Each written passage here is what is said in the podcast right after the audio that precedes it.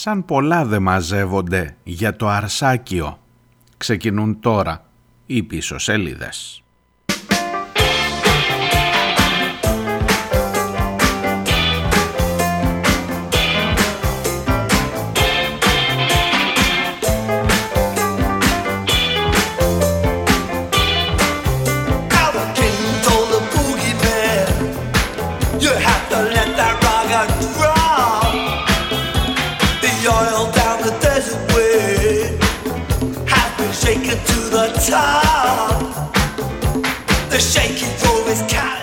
Γεια σας, καλώς ήρθατε. Τετάρτη στο μέσον της εβδομάδας. 5 ο Απρίλιος, πίσω σελίδες στα ραδιοφωνά σας. Ή και στα κινητά σας, στο podcast όπου ακούτε, εν πάση περιπτώσει όπου συναντιόμαστε. Ε, στην ε, σημερινή εκπομπή η υπόθεση βεβαίως του αντισαγγελέως που θα γίνει αντικασιδιάρης ε, συνεχίζει να απασχολεί και, με τα, και τα δικά σας μηνύματα αλλά και την, ε, τον κοινωνικό περίγυρο, την δημόσια σφαίρα στην συγκεκριμένη φάση στη συγκεκριμένη περίοδο την ε, προ-προεκλογική, ας την ορίσουμε έτσι, δεν είναι η επίσημη προεκλογική περίοδος ακόμα, θα ξεκινήσει στις 24 Απριλίου από ό,τι φαίνεται, αλλά ήδη είμαστε, τι ήδη τώρα εδώ και κάνα χρόνο είμαστε σε προεκλογική περίοδο, οπότε οι διαδικασίες γύρω από τα θέματα των εκλογών είναι μέσα στην ατζέντα. Ειδικά δε αν είναι σαν, τις, ε, σαν αυτά που σας έλεγα χθες, σαν τις χθεσινές ειδήσεις για την ε, εμπλοκή ενός δικαστικού λειτουργού με ένα κόμμα ε, προερχόμενο από την φασιστική, την ναζιστική ιδεολογία με στελέχη καταδικασμένα για εγκληματική οργάνωση κλπ. κλπ.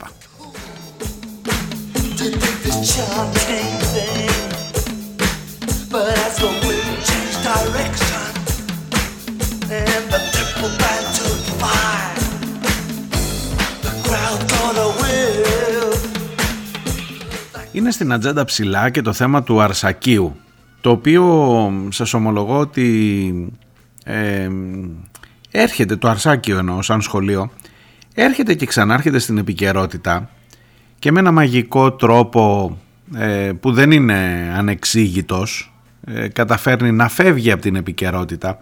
Ίσως να θυμάστε την εμπλοκή του Αρσακίου και του Γιώργου Μπαμπινιώτη του Προέδρου. Θα μου πεις τι σχέση έχει ο Μπαμπινιώτης με το Αρσάκιο. Πρέπει να, να το ορίσουμε να καταλάβετε ακριβώς πού βρισκόμαστε. Αλλά είναι η δεύτερη φορά μέσα σε λίγους μήνες που συζητάμε για το συγκεκριμένο ιδιωτικό εκπαιδευτήριο. Ε, ιδιωτικό, ναι ιδιωτικό είναι, ιδιωτικό εκπαιδευτήριο είναι. Ε, έχει μία έτσι, διοικητική διάρθρωση που μοιάζει λίγο με σύλλογος, με εταιρεία, με, η φιλεκπαιδευτική εταιρεία είναι η ιδιοκτήτρια, η διαχειρίστρια, πείτε το όπως θέλετε, του Αρσακίου. Πρόεδρος της φιλεκπαιδευτικής εταιρείας είναι ο καθηγητής Πανεπιστημίου ο Γιώργος Μπαμπινιώτης, αυτός που διαβάζαμε τα λεξικά του, που διαβάζουμε τα λεξικά του, που προστρέχουμε στα λεξικά του όταν χρειάζεται και βεβαίως δεν είναι γνωστός μόνο για τα λεξικά του ο Γιώργος Μπαμπινιώτης, είναι ένας άνθρωπος θα σας έλεγα, πώς το λένε, πώς το λένε να δείτε αυτή την ωραία φράση εγνωσμένου κύρους. Που όμως σιγά σιγά αρχίζει να το ξεφλουδίζει μόνος του το κύρος αυτό το εγνωσμένο. Και εδώ, ε, μια του κλέφτη, δυο του κλέφτη, δεν ξέρω στην τρίτη πόσο ακριβώς θα την γλιτώσει όχι να την γλιτώσει από οτιδήποτε, από οποιαδήποτε ευθύνη ποινική προς Θεού, δεν είμαστε πολύ μακριά από εκεί. Αλλά στο ηθικό κομμάτι, στο ηθικό κομμάτι όλων αυτών και για την υπόθεση Λιγνάδη και για τις σοβαρότατες τότε καταγγελίες και για την απόλυση μιας εκπαιδευτικού που είχε πάρει θέση για τις καταγγελίες για την υπόθεση Λιγνάδη στο Αρσάκιο και με τα τωρινά για το bullying και για τις πολύ σοβαρές καταγγελίες, για τα πολύ σοβαρά πράγματα, για τα πολύ σοβαρά περιστατικά κακοποίησης εις βάρος παιδιών ε, από συμμαθητές τους ε, δεν ξέρω πόσο καιρό θα, θα μπορέσει να μην παίρνει θέση και απλά να προσπαθεί να μην εκτίθεται σε όλο αυτό. Θα μου πεις ο Μπαμπινιώτης είναι το πρόβλημα. Στο κάτω-κάτω μαθαίνω από το ρεπορτάζ ότι τύπης είναι πρόεδρος της φιλεκπαιδευτικής εταιρείας αλλά με το τι γίνεται στο σχολείο ότι ο Μπαμπινιώτης δεν ασχολείται. Δηλαδή δεν είναι ο διευθυντής του σχολείου Έχει τη θέση του Προέδρου, και εξάλλου δεν είναι ένα το σχολείο, έχει στην Εκάλη, στην, ε, πώς το λένε, στο ψυχικό, ε, και, μόνο που, και μόνο να ακούσεις σε ποιες περιοχές. Έχει και στην Αλβανία, στα Τύρανα. Τώρα το είδα και εγώ, δεν το ήξερα. Προφανώς για την καλή κοινωνία της Αλβανίας, για αυτούς που μπορούν να πάνε στο αρσάκιο της Αλβανίας.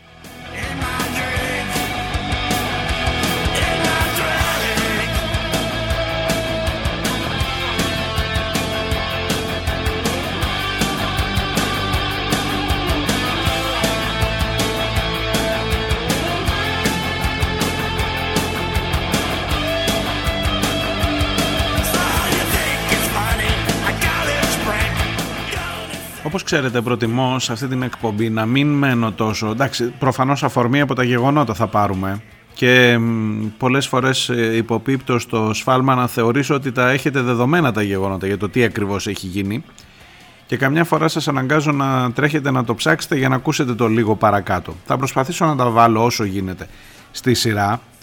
Πάντως το τέλος της συζήτησης αυτής, όπου επίσης θα ήθελα τη γνώμη σας, δεν έχει να κάνει με τα περιστατικά να σας πω δηλαδή ότι bullying ε, μαθητές οι οποίοι τύλιξαν με πετονιά λέει τύλιξαν το λαιμό ενός παιδιού βγαίνουν καταγγελίες για μαχαίρια για ναρκωτικά μέσα στο αρσάκιο στο, στο ιδιωτικό ναι ναι ναι για κλίκες και συμμορίες που λειτουργούν εν είδη ξεκαθαρίσματος λογαριασμών μεταξύ για πωλήσεις ναρκωτικών που αν δεν τηρηθούν τα συμφωνημένα ε, μέσα στο σχολείο.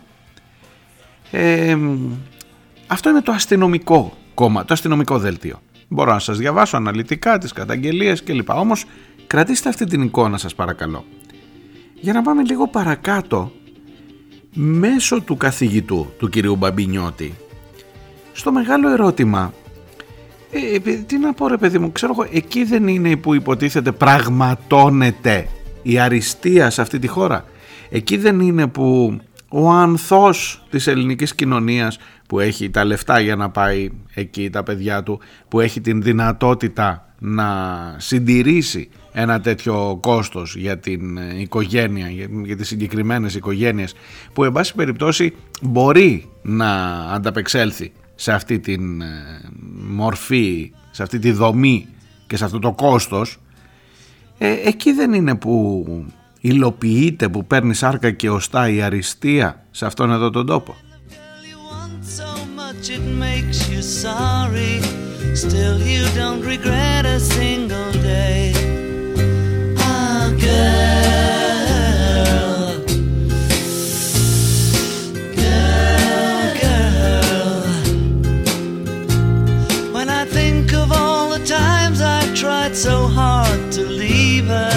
she will turn to me and start to cry.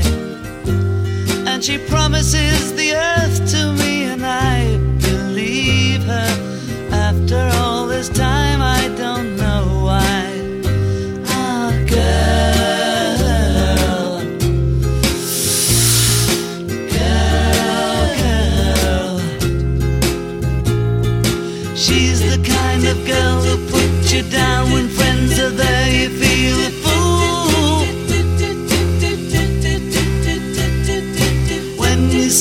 she's looking good, she acts as if it's understood she's cool. Ooh, ooh, ooh, girl.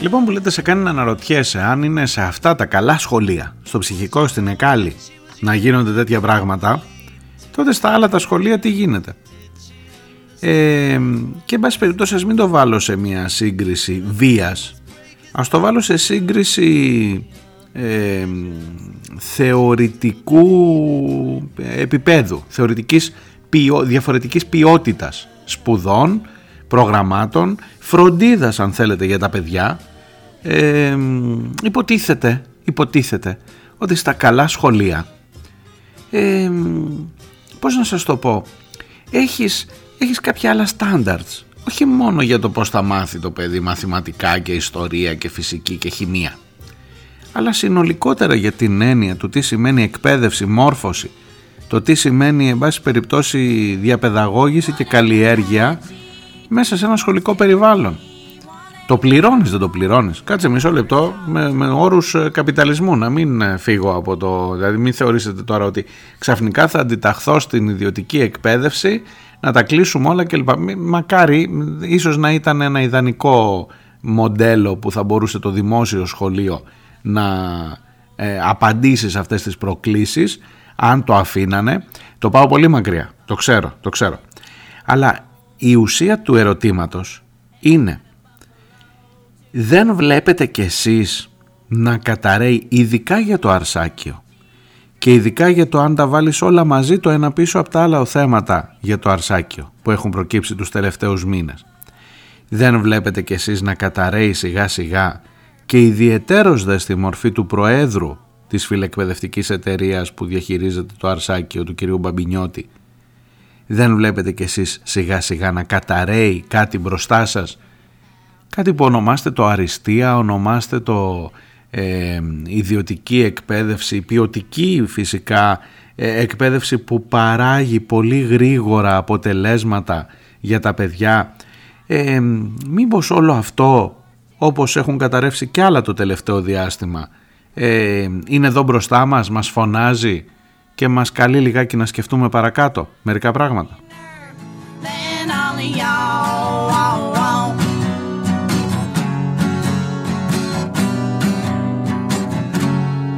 You can't see me hiding in my teepee. I'm eating popcorn from my fucking elk's horn. I fuck this white bitch with my thunder stick. I got a tom. Αυτό είναι το ένα θέμα. Το άλλο θέμα φυσικά είναι ο Μηθριδάτης όπου φτάσαμε να συζητάμε για τα tweet, να τσακώνονται ο Πρετεντέρης με τη Ράνια Τζίμα στο δελτίο ειδήσεων για τη χάρη του, για τα μάτια του Μηθριδάτη. Του Μηθριδάτη που οφείλω να σας πω ότι αν θυμάστε εκείνο το για να μην στα χρωστάω μες στην πανδημία ε, ή αμέσως μετά την πανδημία εν πάση περιπτώσει μόλις τελείωνε ε, και από εδώ ακούστηκε από τις πίσω σελίδες και καλώς ακούστηκε και θα ξανακουστεί ενδεχομένως με πολύ σοβαρή παρέμβαση για τα πράγματα του Μηθριδάτη που διάλεξε να είναι υποψήφιος με τον ε, ΣΥΡΙΖΑ και που από τότε και θα έρθω λιγάκι, δεν είναι εντελώς άσχετα το θέμα Αρσάκιο με το θέμα Μηθριδάτης, αν και στην, ε, στην πρώτη ανάγνωσή τους ε, το να τα βάζεις δίπλα-δίπλα ίσως να σας φανεί λίγο περίεργο. Ε, και ξαφνικά συζητάμε όλοι, συζητά, ε, έτσι, απασχολεί τον δημόσιο διάλογο, το αν είναι η υπόσταση, η ηθική υπόσταση, η καλλιτεχνική η κοινωνική εν πάση περιπτώσει τοποθέτηση του Μηθριδάτη ε, άξια, ας πω αυτό, για να εκπροσωπήσει τον ΣΥΡΙΖΑ ή αν θα πρέπει ο ΣΥΡΙΖΑ να πάρει κάποια θέση για όσα ατυχή όντως ε, tweet έχει κάνει στο παρελθόν, μάλλον σεξιστικού περιεχομένου κλπ. Ο ίδιος βέβαια λέει ότι ε, δεν μπορούν να καταλάβουν όσοι τον επικρίνουν ότι ήταν ηρωνικά κατά του σεξισμού τα tweet αυτά. Βέβαια, διαβάζοντάς τα και εγώ σε μερικά θα σας έλεγα ότι τώρα τουλάχιστον που τα βλέπω δεν θα ήμουν τόσο σίγουρος. Αλλά είναι και η ουσία. Είναι και η ουσία στο... Και προσέξτε τώρα, επειδή μπαίνουμε και σε μια προεκλογική περίοδο και επειδή κάθε τι που λες μπορεί να έχει και μια άλλη ταύτιση, μια άλλη, ε, μια, μια άλλη νοηματοδότηση σε όχι ανύποπτο χρόνο θα προσπαθήσω να είμαι ιδιαίτερα προσεκτικός σε ό,τι αφορά την ε, συγκεκριμένη υποψηφιότητα.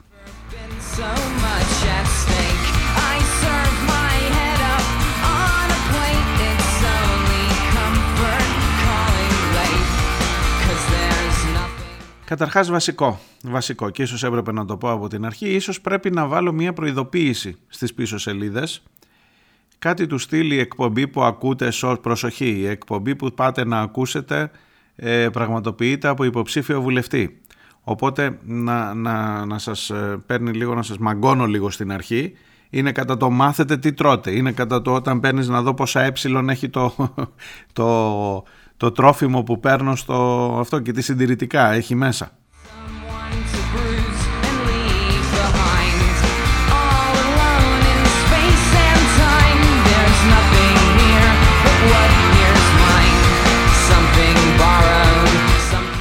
Το Το επόμενο διάστημα μέχρι τις 21 Απριλίου από ό,τι φαίνεται θα πρέπει να κρατήσουμε μια λεπτή ισορροπία εδώ μεταξύ μας.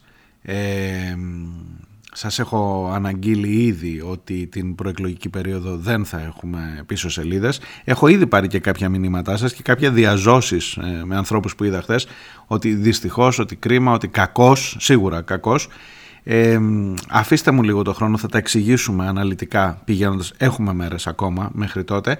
Κρατήστε μόνο αυτό, το να έχετε την ενημέρωση ότι πλέον σας μιλώ και μια δεύτερη και με μια δεύτερη ιδιότητα εκτός από του δημοσιογράφου και του φίλου θέλω να πιστεύω, αλλά και του υποψηφίου βουλευτή. Και αυτό ε, δικαίως, δικαίως μπορεί να σας κάνει ε, μαγκωμένους ή μπορεί να σας κάνει εν πάση περιπτώσει καχύποπτους μαζί μου. Το σταματώ εδώ, το σταματώ ε, πάλι το, αυτό το αυτό αναφορικό κομμάτι.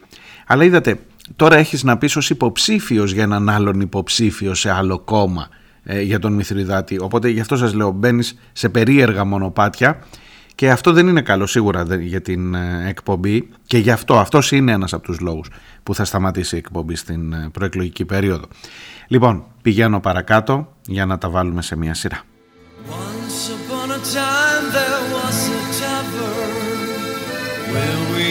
To race a class or two. Remember how we laughed away the hours and think about the great things we would do. Those were the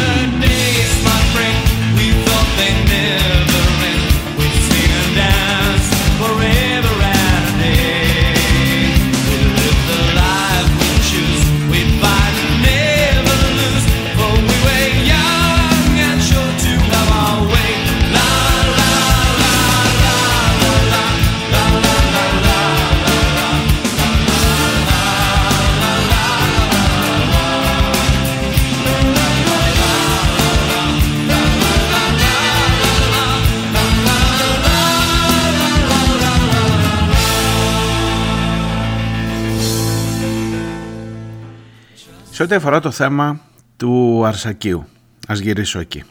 Υπάρχει μια πολύ σοβαρή καταγγελία, όπως ξέρετε, εδώ και μέρες είναι το Αρσάκιο, το συγκεκριμένο σχολείο, στα κανάλια, στα μανταλάκια που λέμε εμείς οι δημοσιογράφοι. Για το πολύ σοβαρό περιστατικό bullying εις βάρος παιδιού, σε μια χώρα που έχει χάσει διαπιστωμένα ένα παιδί, και μιλώ για τον ε, Βαγγέλη Γιακουμάκη, από bullying έστω και αν τυπικά ή ιατροδικαστικά ε, χρεώθηκε ως ε, αυτοκτονία ο, ο θάνατος αυτός, δεν ήταν αυτοκτονία, ήταν στην ουσία μία έμεση δολοφονία. Και η ηθική αυτούργη αυτής της δολοφονίας ε, σήμερα κυκλοφορούν ελεύθεροι. Και είναι και εδώ στην Κρήτη, από την οποία σας μιλώ. Και έχει ένα βάρος η υπόθεση του bullying εις βάρος των, ε, μεταξύ παιδιών και εις από παιδιά εις βάρος συμμαθητών τους. Έχει ένα βάρος με την έννοια του ότι ε, χτυπάει σε ένα πολύ συγκεκριμένο σημείο που θέλει πάρα πολύ μεγάλη προσοχή. Ιδιαιτέρως δε, αν μιλάς για ένα σχολείο το οποίο έρχεται με την ε, ταμπέλα, με την εμπειρία, με την ε, έξωθεν καλή μαρτυρία, πείτε το όπως θέλετε, ενός φορέα όπως είναι η φιλεκπαιδευτική εταιρεία που ε, μόνο από το όνομά της μπορείς να, να καταλάβεις το βάρο και μάλιστα με την, υπό την προεδρία ενός ανθρώπου όπως ο Γιώργος Μπαμπινιώτης ο καθηγητής πανεπιστημίου. Θα μου πεις μου φαίνεται ότι τον έχεις πολύ ψηλά τον Μπαμπινιώτη μπορεί εσείς να την έχετε χάσει ήδη την ε, εκτίμηση στο πρόσωπό του. Αλλά δεν είναι προσωπικό το ζήτημα δεν έχει να κάνει με τη γνώμη που έχει ο καθένας μας για τον Μπαμπινιώτη ε, έχει να κάνει με το ότι σε αυτή την ιστορία τα, τα, τα θύματα είναι τα παιδιά. Και διαβάζω με πάρα πολύ μεγάλο ενδιαφέρον την ανακοίνωση της Ομοσπονδίας Συλλόγων Γονέων και Κηδεμόνων των μαθητών και μαθητριών των σχολείων της φιλεκπαιδευτικής εταιρείας. Είναι ένα μακρινάριο τίτλος, αλλά αυτός είναι ο τίτλος. Οι γονείς, για να σας το πω απλά, οι γονείς του Αρσακίου, των παιδιών που πηγαίνουν στο Αρσάκιο, λένε είναι δυνατόν να είναι εδώ και τόσες μέρες τα μανταλάκια, το αρσάκιο, το σχολείο των παιδιών μας και ο πρόεδρος και μάλιστα αναφέρονται συγκεκριμένα στον πρόεδρο της φιλεκπαιδευτικής εταιρείας. Εγώ θα σας έλεγα και η φιλεκπαιδευτική εταιρεία αυτή καθ' αυτή. Δεν ξέρω αν θα το κάνει ο πρόεδρος, ο γραμματέας, ο ταμείας, δεν ξέρω, ας το κάνει όποιος θέλει. Να μην έχει, αυτό είναι το ζήτημα, να μην έχει ενημερώσει τους γονείς για το τι ακριβώς γίνεται, για το ποια ακριβώς έρευνα είναι σε εξέλιξη, για το πού ακριβώς βρισκόμαστε και ποιες ευθύνες θα καταλογιστούν, για το τι για το πόσο ασφαλές είναι να, στέλνουν, να συνεχίσουν να στέλνουν τα παιδιά τους και να πληρώνουν και αδρά μάλιστα στα συγκεκριμένα σχολεία.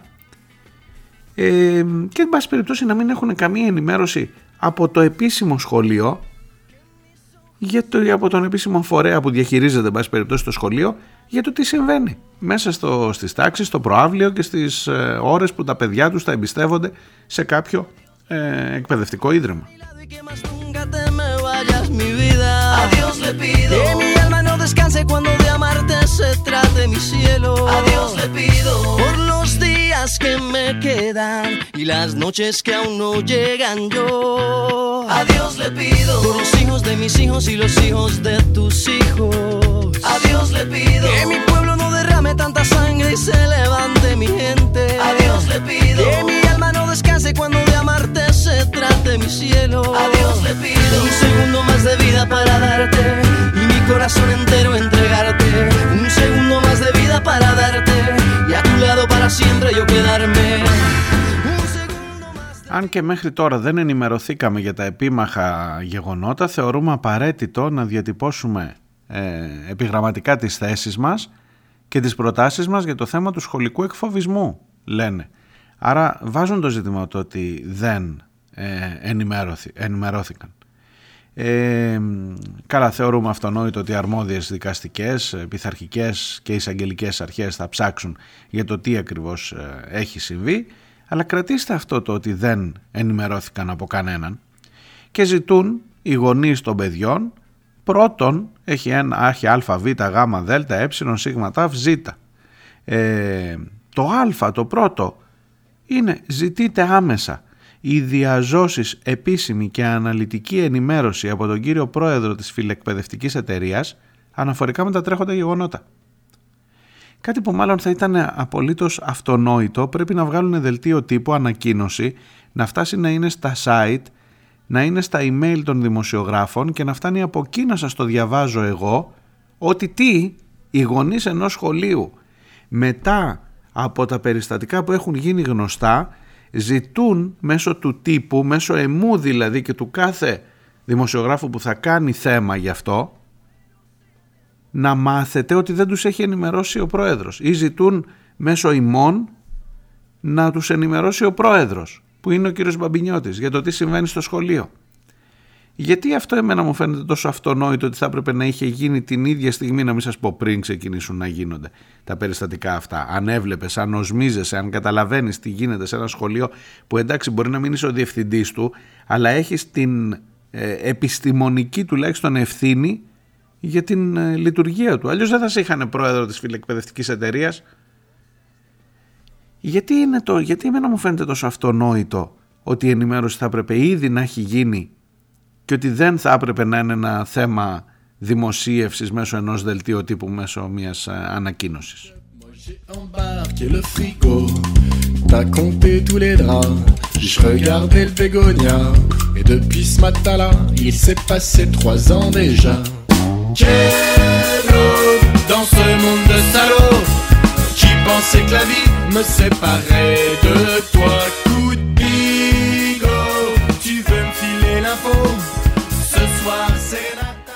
Και από εκεί και κάτω ε, η άμεση ψυχολογική υποστήριξη στον παθόντα μαθητή από αρμόδιους επιστήμονες, η ενημέρωση του συνόλου της μαθητικής κοινότητας, ε, η εντατικοποίηση της διαπαιδαγώγησης σε θέματα σχολικής βίας και αυτό δεν θα ήταν αυτονόητο. Δεν είναι καινούριο πράγμα το bullying, δεν το μάθαμε σήμερα με το περιστατικό αυτό. Ε, την διερεύνηση και απόδοση ευθύνων, ε, την ε, αύξηση του προσωπικού, εδώ τίθεται και ένα τέτοιο θέμα, ε, σε ό,τι αφορά την λειτουργία και την προσοχή προς τα παιδιά, την φροντίδα για τα παιδιά.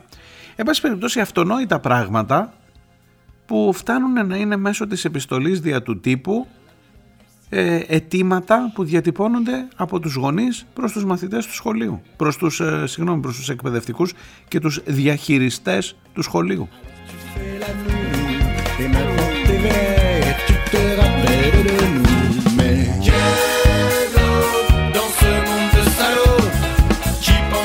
Κρατήστε τα τώρα λίγο αυτά στην άκρη μέχρι να κάνουμε διάλειμμα. Γιατί μετά θέλω να σας πω για την υπόθεση Λιγνάδη για άλλες επιστολές που ήταν προς τον πρόεδρο και που βρέθηκαν σε άλλα χέρια από εκεί που έπρεπε να βρίσκονται για κάτι απολύσεις ε, εκπαιδευτικών, τουλάχιστον για μία απόλυση εκπαιδευτικού που τόλμησε να πάρει θέση και να μιλήσει για το τι συνέβαινε τότε με τον Λιγνάδη ή για το τι κατήγγυλαν οι απόφοιτοι στο Αρσάκιο έχει πολύ ενδιαφέρον η υπόθεση αυτή, Αρσάκιο, και δεν το λέω έτσι με μια σκανδαλοθυρικού τύπου διάθεση. Έχει πολύ ενδιαφέρον όμως.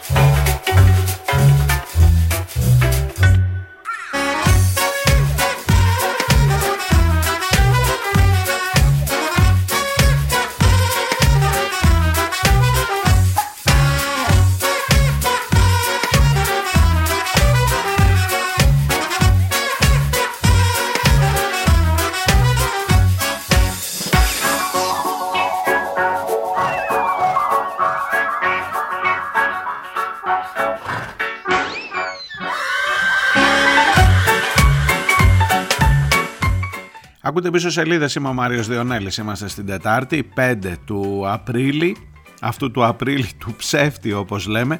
Και έχω να σας πω εδώ αρκετές ε, πιθανότητες, να σας παρουσιάσω αρκετές πιθανότητες. Ο κύριος Γιώργος Μπαμπινιώτης, εξαιρετικός χρήστης και δάσκαλος γλωσσολόγος και φυσικά εξαιρετικός χρήστης της ελληνικής γλώσσας, η οποία φαίνεται ακριβώς λόγω της καλής χρήσης ε, στην οποία την υποβάλλει να τον εκθέτει ανεπανόρθωτα πολλαπλώς σε ανύποπτους χρόνους ε, σε ό,τι αφορά την, ε, την επάρκειά του την επιστημονική και την χρήση της γλώσσας σε ό,τι αφορά τα τρέχοντα γεγονότα. Τι θέλω να πω, ότι όταν για παράδειγμα έχεις πει, έχεις υπάρξει ο άνθρωπος, ο καθηγητής εκείνος που λέει μπράβο στον Κυριάκο Μητσοτάκη και στη Λίνα Μενδώνη που δίνουν την ευκαιρία στον άξιο Δημήτρη Λιγνάδη να δείξει τις δημιουργικές ικανότητές του στη θέση του καλλιτεχνικού διευθυντή του Εθνικού μας Θεάτρου επιτυχημένη αξιοκρατική επιλογή ενός θεατρανθρώπου με πείρα γνώση, ικανότητες και παρησία για τα θέματα της τέχνης, της γλώσσας και του πολιτικού γίγνεσθε από πολιτισμικής όχι κομματικής σκοπιάς.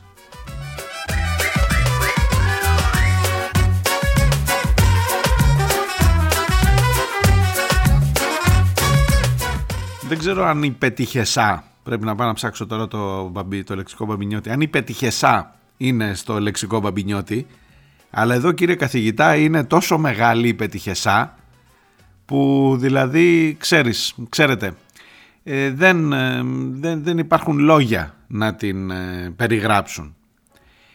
Ειδικώς δε όταν χρησιμοποιείς λέξεις όπως αξιοκρατική επιλογή, δηλαδή δέχομαι ξεκάθαρα από την αρχή, θεωρώ ότι έχει ποινικές ευθύνες αν δεν είναι έτσι, γι' αυτό λέω ότι δέχομαι ότι ο Μπαμπινιώτης δεν ήταν, πώς να σας το πω, δεν ήταν γνώστης των ε, σοβαρών περιστατικών με τον Λιγνάδη.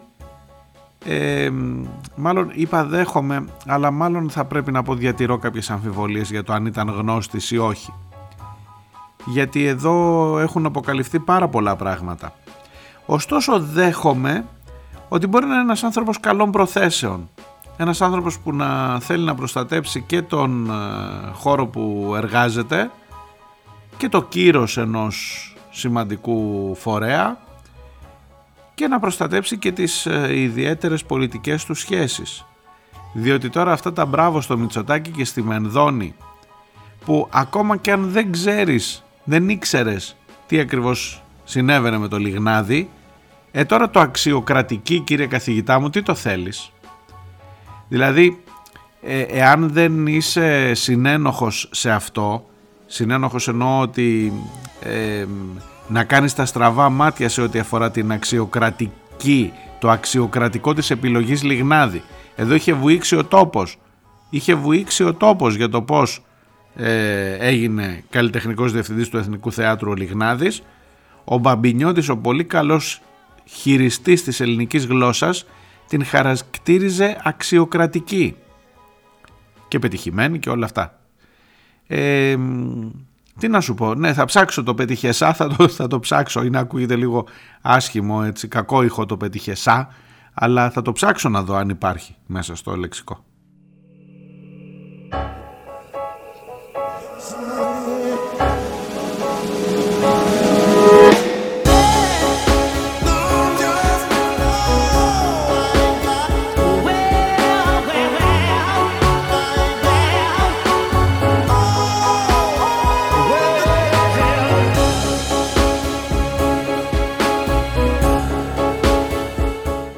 Ξέρετε αμφιβολίες για το αν ήξερε ή δεν ήξερε ο Μπαμπινιώτης για το τι συνέβαινε με το Λιχνάδι δεν έχω μόνο εγώ. Έχει για παράδειγμα, είχε τότε τις είχε διατυπώσει όταν συζητούσαμε όλοι για την υπόθεση αυτή ε, και ο πρόεδρος μιλώ για τον ε, Φλεβάρι του 21.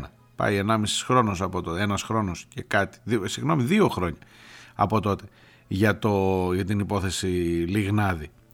Ε, ο οποίος έχει καταδικαστεί ως βιαστής αλλά ο οποίος κυκλοφορεί ελεύθερος. Μην τα ξεχνάτε αυτά. Να την πάλι η δικαιοσύνη ανεξάρτητη το τελευταίο καταφύγιο των πολιτών ε. λοιπόν αμφιβολίες για το αν ήξερε ή δεν ήξερε.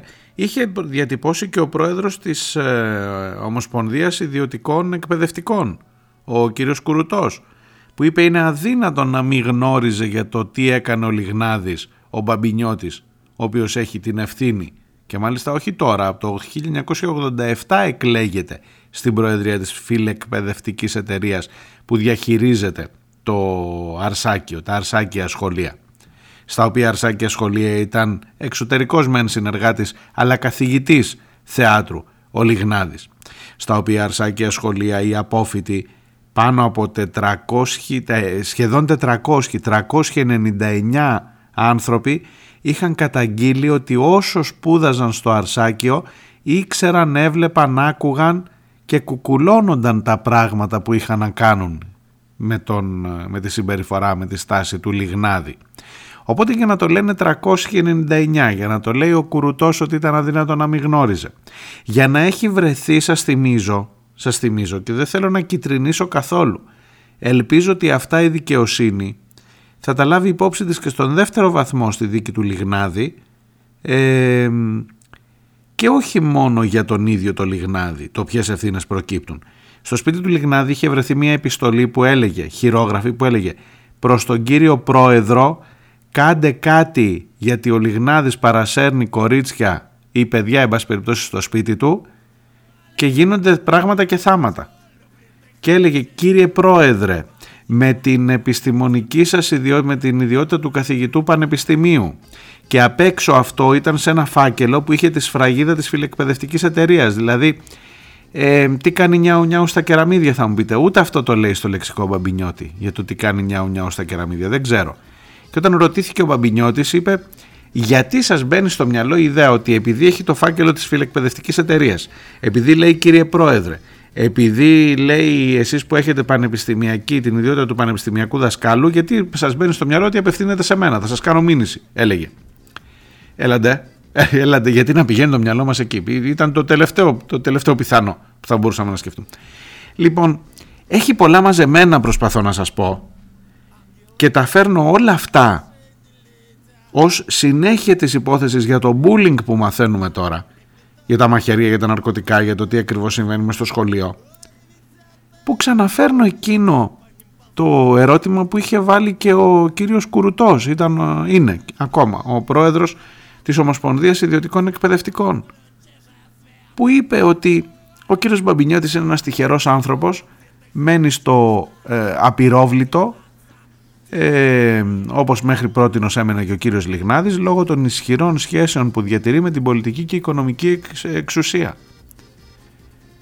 Είναι αδύνατο να μην είχε γνώσεις, να μην είχε γνώση για τα περιστατικά αυτά και καλούσε ο πρόεδρος της Ένωσης Ιδιωτικών Εκπαιδευτικών να απομακρύνει άμεσα, καλούσε την φιλεκπαιδευτική εταιρεία να απομακρύνει άμεσα τον κύριο Μπαμπινιώτη από την προεδρία της. Καλά, οι υπουργοί δεν παρετούνται ή πρέπει να πεθάνουν 57, να, να δολοφονηθούν 57 άνθρωποι για να παρετηθούν. Οι πρόεδροι της φιλεκπαιδευτικής εταιρείας ή, εν πάση περιπτώσει, οι πρόεδροι ούτε αυτοί παρετούνται. Ή σημαίνει η απόδειξη ενοχής η παρέτηση, οπότε στυλώνεις τα πόδια, σε τραβάνε από την καρέκλα και σιγρατζουνά με τα νύχια για να μην ε, φανεί ότι όντως είχες κάποια γνώση, κάποια εμπλοκή κάτι εν πάση περιπτώσει έστω την, την ηθική ευθύνη. Υπάρχει ηθική ευθύνη. Ας την πολιτική ευθύνη την ξεχάσαμε.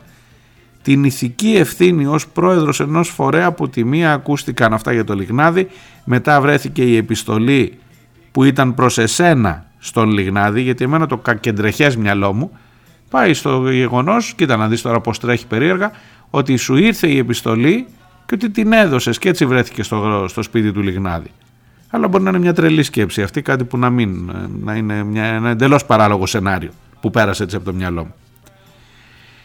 Και τώρα έρχεται και το bullying στο Αρσάκιο και τώρα έρχονται και οι γονείς που λένε δια του τύπου προσέξτε δεν έχει έρθει να μας ενημερώσει. Είναι τόσες μέρες το θέμα και δεν έχει έρθει να μας ενημερώσει. Τι φωνάζει αυτό; Ότι μάλλον προσπαθεί να το έβγαλε μια ανακοίνωση εκπαιδευτική θα κάνουμε έλεγχο και λοιπά και αυτό εντάξει κατόπιν εορτής.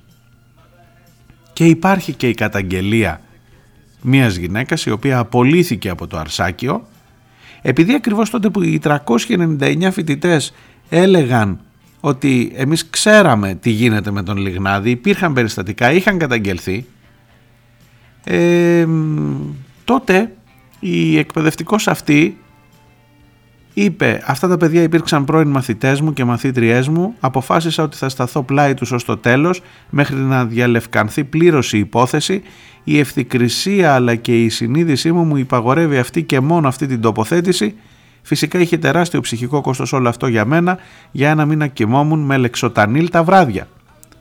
Λέει η συγκεκριμένη γυναίκα ε, τι να σας πω, τι να σας πω, Τατιάνα Ζωγράφου ε, λέγεται και η οποία τελικώς απολύθηκε από το Αρσάκιο. Μετά από 25 χρόνια δημιουργικής και έντιμης εργασίας στο Αρσάκιο Νηπιαγωγείο ε, Ψυχικού Όλες και όλοι κρινόμαστε από τις πράξεις μας, τις πράξεις μας όμως δεν τις κρίνουν μόνο οι εργοδότες μας. Προφανώς είμαι βαθιά απογοητευμένη, όμως επαναλαμβάνω πάντα μαζί με τα παιδιά, πλάι τους, ποτέ απέναντί τους. Αλλιώς δεν χωράμε στην εκπαίδευση. Αυτά έγραφε την ημέρα της απόλυσής της η συγκεκριμένη γυναίκα. Ποιος την απέλησε, ποιος είναι υπεύθυνος τώρα, με ξαναλέμε τα ίδια. Υπεύθυνος για τα, για τα αρσάκια σχολεία είναι η φιλεκπαιδευτική εταιρεία σε ένα περίεργο καθεστώς και εγώ να σας πω την αλήθεια δεν το έχω καταλάβει σε ένα περίεργο καθεστώς ε, της καλής κοινωνίας τα, τα σχολεία που έχουν όμως ε, την, δεν είναι μια ιδιωτική επιχείρηση είναι κάτι άλλο Ποιος είναι πρόεδρος της φιλεκπαιδευτικής εταιρείας που είναι υπεύθυνη για τα αρσάκια όπου απολύθηκε η δασκάλα που πήρε τη θέση των φοιτητών, των πρώην ε, μαθητών μάλλον που είχαν πει ότι ξέρανε τι γίνεται εκεί και ότι κακώς δεν ήξερε δεν, κακώς λέει ότι δεν ήξερε η διεύθυνση της φιλεκπαιδευτικής εταιρείας ο Μπαμπινιώτης. Δηλαδή επικαλούμε τα ελληνικά του Μπαμπινιώτη για την σύνδεση αυτού εδώ του, του μακριναριού που σας απήγγειλα ότι σε σχέση αιτίου και αιτιατού ε, καταλήγει κάνει ένα κύκλο και καταλήγει πάλι στο πρόσωπο του Μπαμπινιώτη. Δεν φταίω εγώ. Τι να σας πω, ξέρω εγώ. Περιμένω τις δικές σας απόψεις.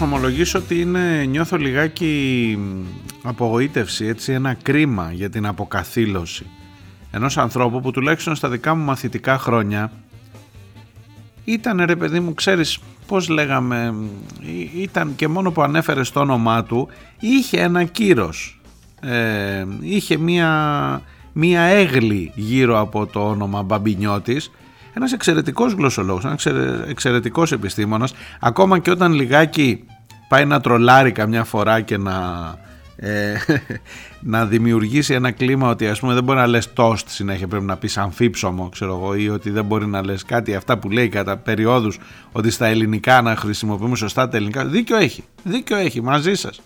Δεν είναι το σημαντικότερο πρόβλημα της ελληνικής κοινωνίας. Πιο σημαντικό είναι προφανώς ο Λιγνάδης και το τι ακριβώς έγινε και η δικαστική εξέλιξη με τον Λιγνάδη θυμάστε και την, τις παρενέσεις της Προέδρου της Δημοκρατίας της κυρίας Ακελαροπούλου άλλη πρώην δικαστικός η οποία στη γιορτή της Δημοκρατίας τρομάρα της που τη γιορτάζουμε κιόλας. μας είπε ότι δεν πρέπει να επικρίνουμε τη δικαιοσύνη και δεν πρέπει να κατάλαβες όταν είχε θυμώσει εκείνες τις μέρες που ο Λιγνάδης αν και καταδικάστηκε ως βιαστής τελικά αφέθηκε ελεύθερος μέχρι το δεύτερο βαθμό της εκδίκασης της υπόθεσης. Είδες τι ωραία που μπερδεύονται όλα γλυκά; Και σιγά σιγά θα σου έρθω και στο Μηθριδάτη που απορείς από το πρώτο μέρος γιατί μπορεί να συνδέονται αυτά τα θέματα. Θα σου πω αμέσως.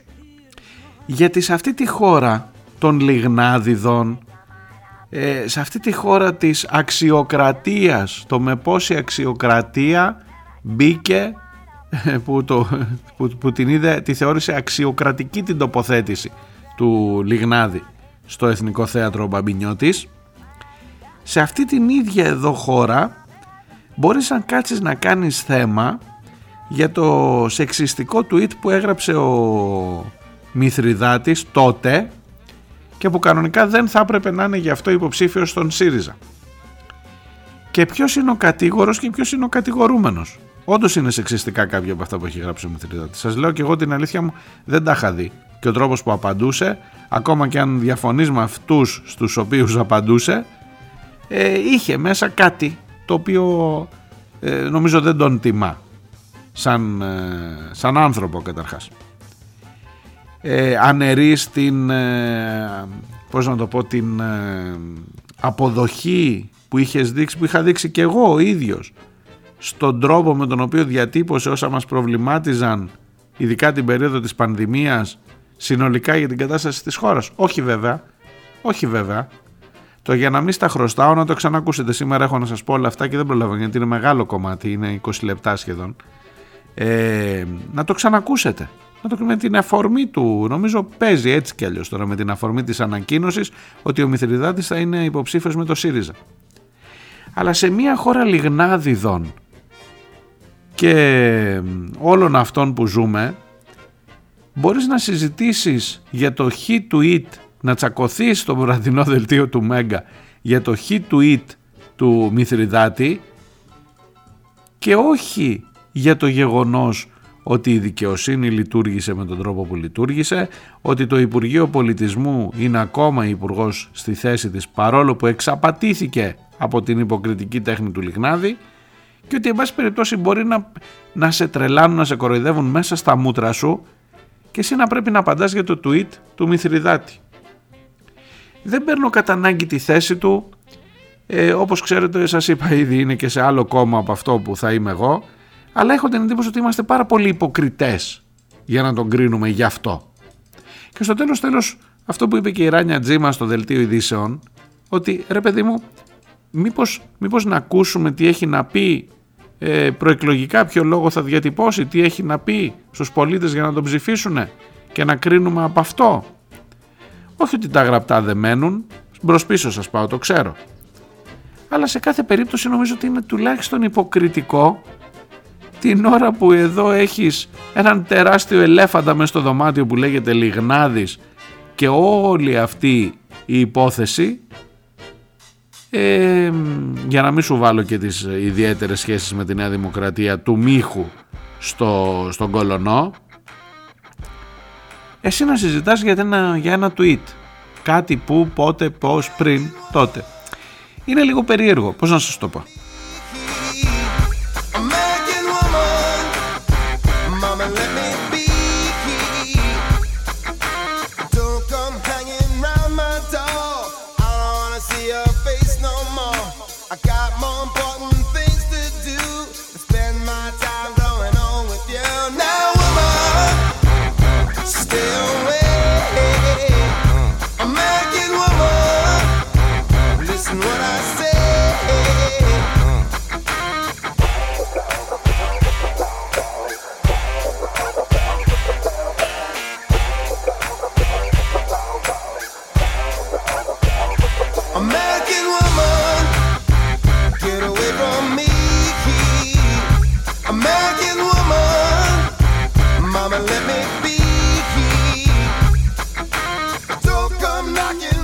Δικά σας μηνύματα.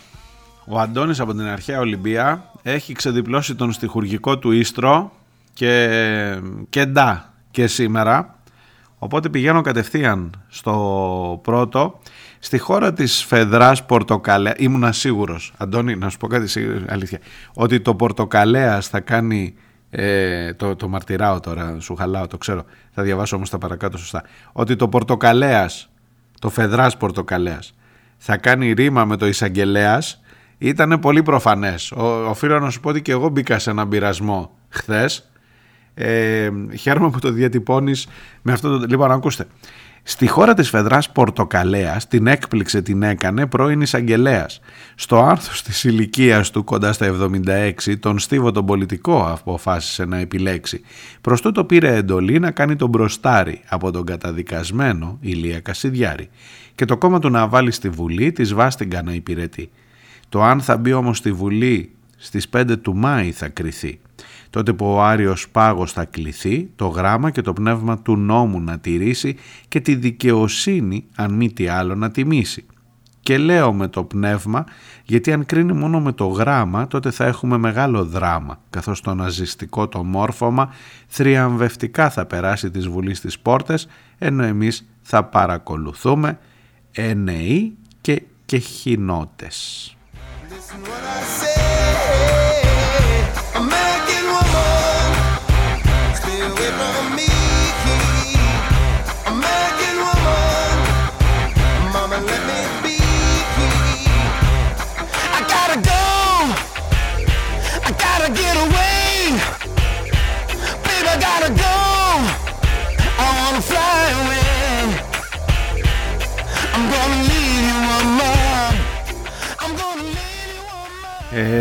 Το κεχινώντες το ψάχνω και εγώ Αντώνη θα, δεν κάνω τώρα τον έξυπνο. Ε, ε, το εννοεί και κεχινώντες διαβάζω. Ο Αντώνης καταλαβαίνετε ότι κάνει και λίγο εκπαί, μας, μας εκπαιδεύει ως ένα βαθμό. Ε, έχει να κάνει με αυτούς που χάσκουν με αυτούς που αυτό είναι η, είναι η μετοχή του παρακειμένου του κέχινα του χάσκο ή χένο, σαν ε, με ανοιχτό το στόμα, χάσκοντας ή σαν χένουσα πληγή. Οπότε θα παρακολουθούμε ενεή και με το στόμα ανοιχτό.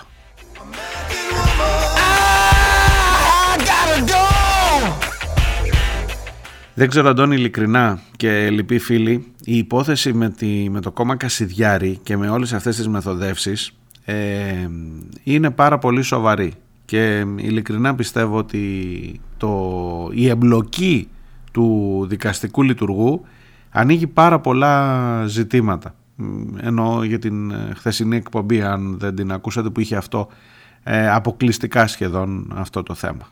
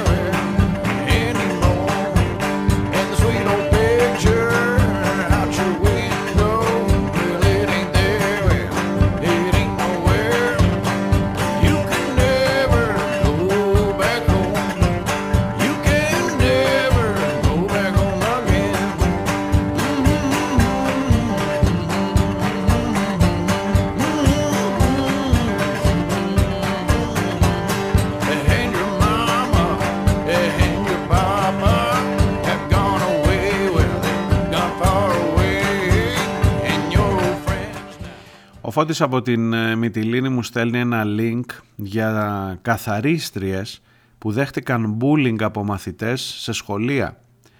Ε, ζούμε σε σκληρές εποχές, από το κουτί Πανδώρα σε ένα link, ζούμε σε σκληρές εποχές, τα παιδιά είναι τόσο σκληρά. Καθαρίστριες δέχονται bullying από μαθητές σε σχολεία. Αυτά τώρα λέει τα παιδιά στο σύστημα αξιολόγησης του Υπουργείου Παιδείας, ως τι θα τα χαρακτηρίζαμε, αναρχικά, παραβατικά, αντιδραστικά ή μήπως δεν περιλαμβάνονται στο checklist γιατί πιθανόν τέτοιους ανθρώπους βολεύει στο σύστημα να έχει και να μεγαλώνει. Και επίσης μου στέλνει και ένα χιουμοριστικό, μάλλον πικρό, γλυκό πικρό χιούμορ. Ε, έχει μία βρυσούλα σε κάποια ραχούλα εκεί στα αυτά, αλλά από πάνω η βρυσούλα έχει ένα ATM και γράφει από το ATM τρέχει το νερό και λέει δεκτές πιστοτικές κάρτες, άτοκες δόσεις με κάθε 10 λίτρα συμμετοχή στην κλήρωση για Water Pass. Εδώ μου λέει στη Μυτιλίνη το θέμα νερού το έχουμε προχωρήσει εκεί που έτρεχα να σου ξαφνικά αυτό.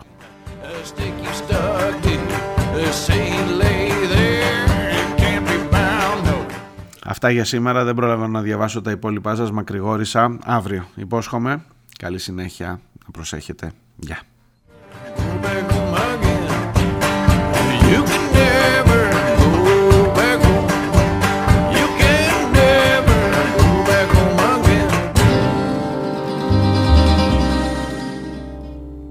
One, two, three, four.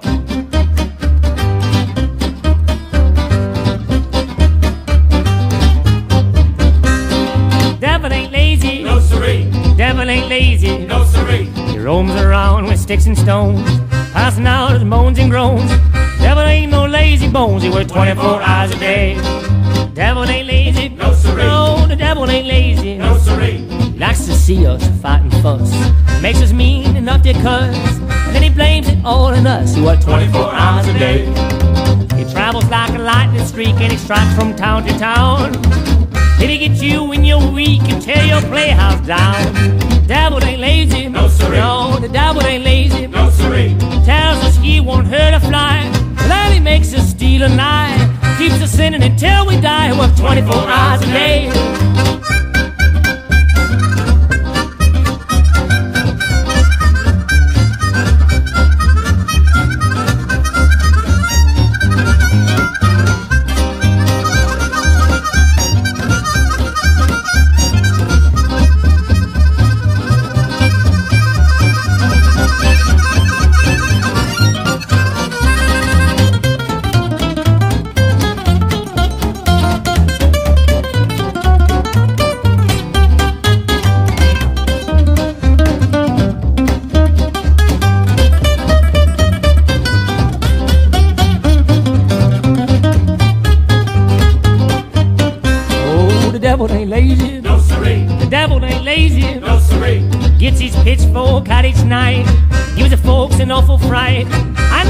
Just for spite. He works 24 hours a day.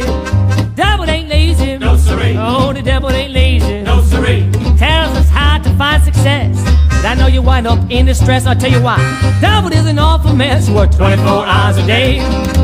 He likes to see things scorch and burn, so don't make no excuse. If he catches you, he'll turn you any way but loose. Nah, the devil ain't lazy. No siree. Hey, the devil ain't lazy. No siree. So if you think you're strong and brave, smart enough to not behave, you got one foot in the grave. You work 24 hours a day. 24 hours a day. Yes, he does. He works 24 hours a day. He works 24 hours a day.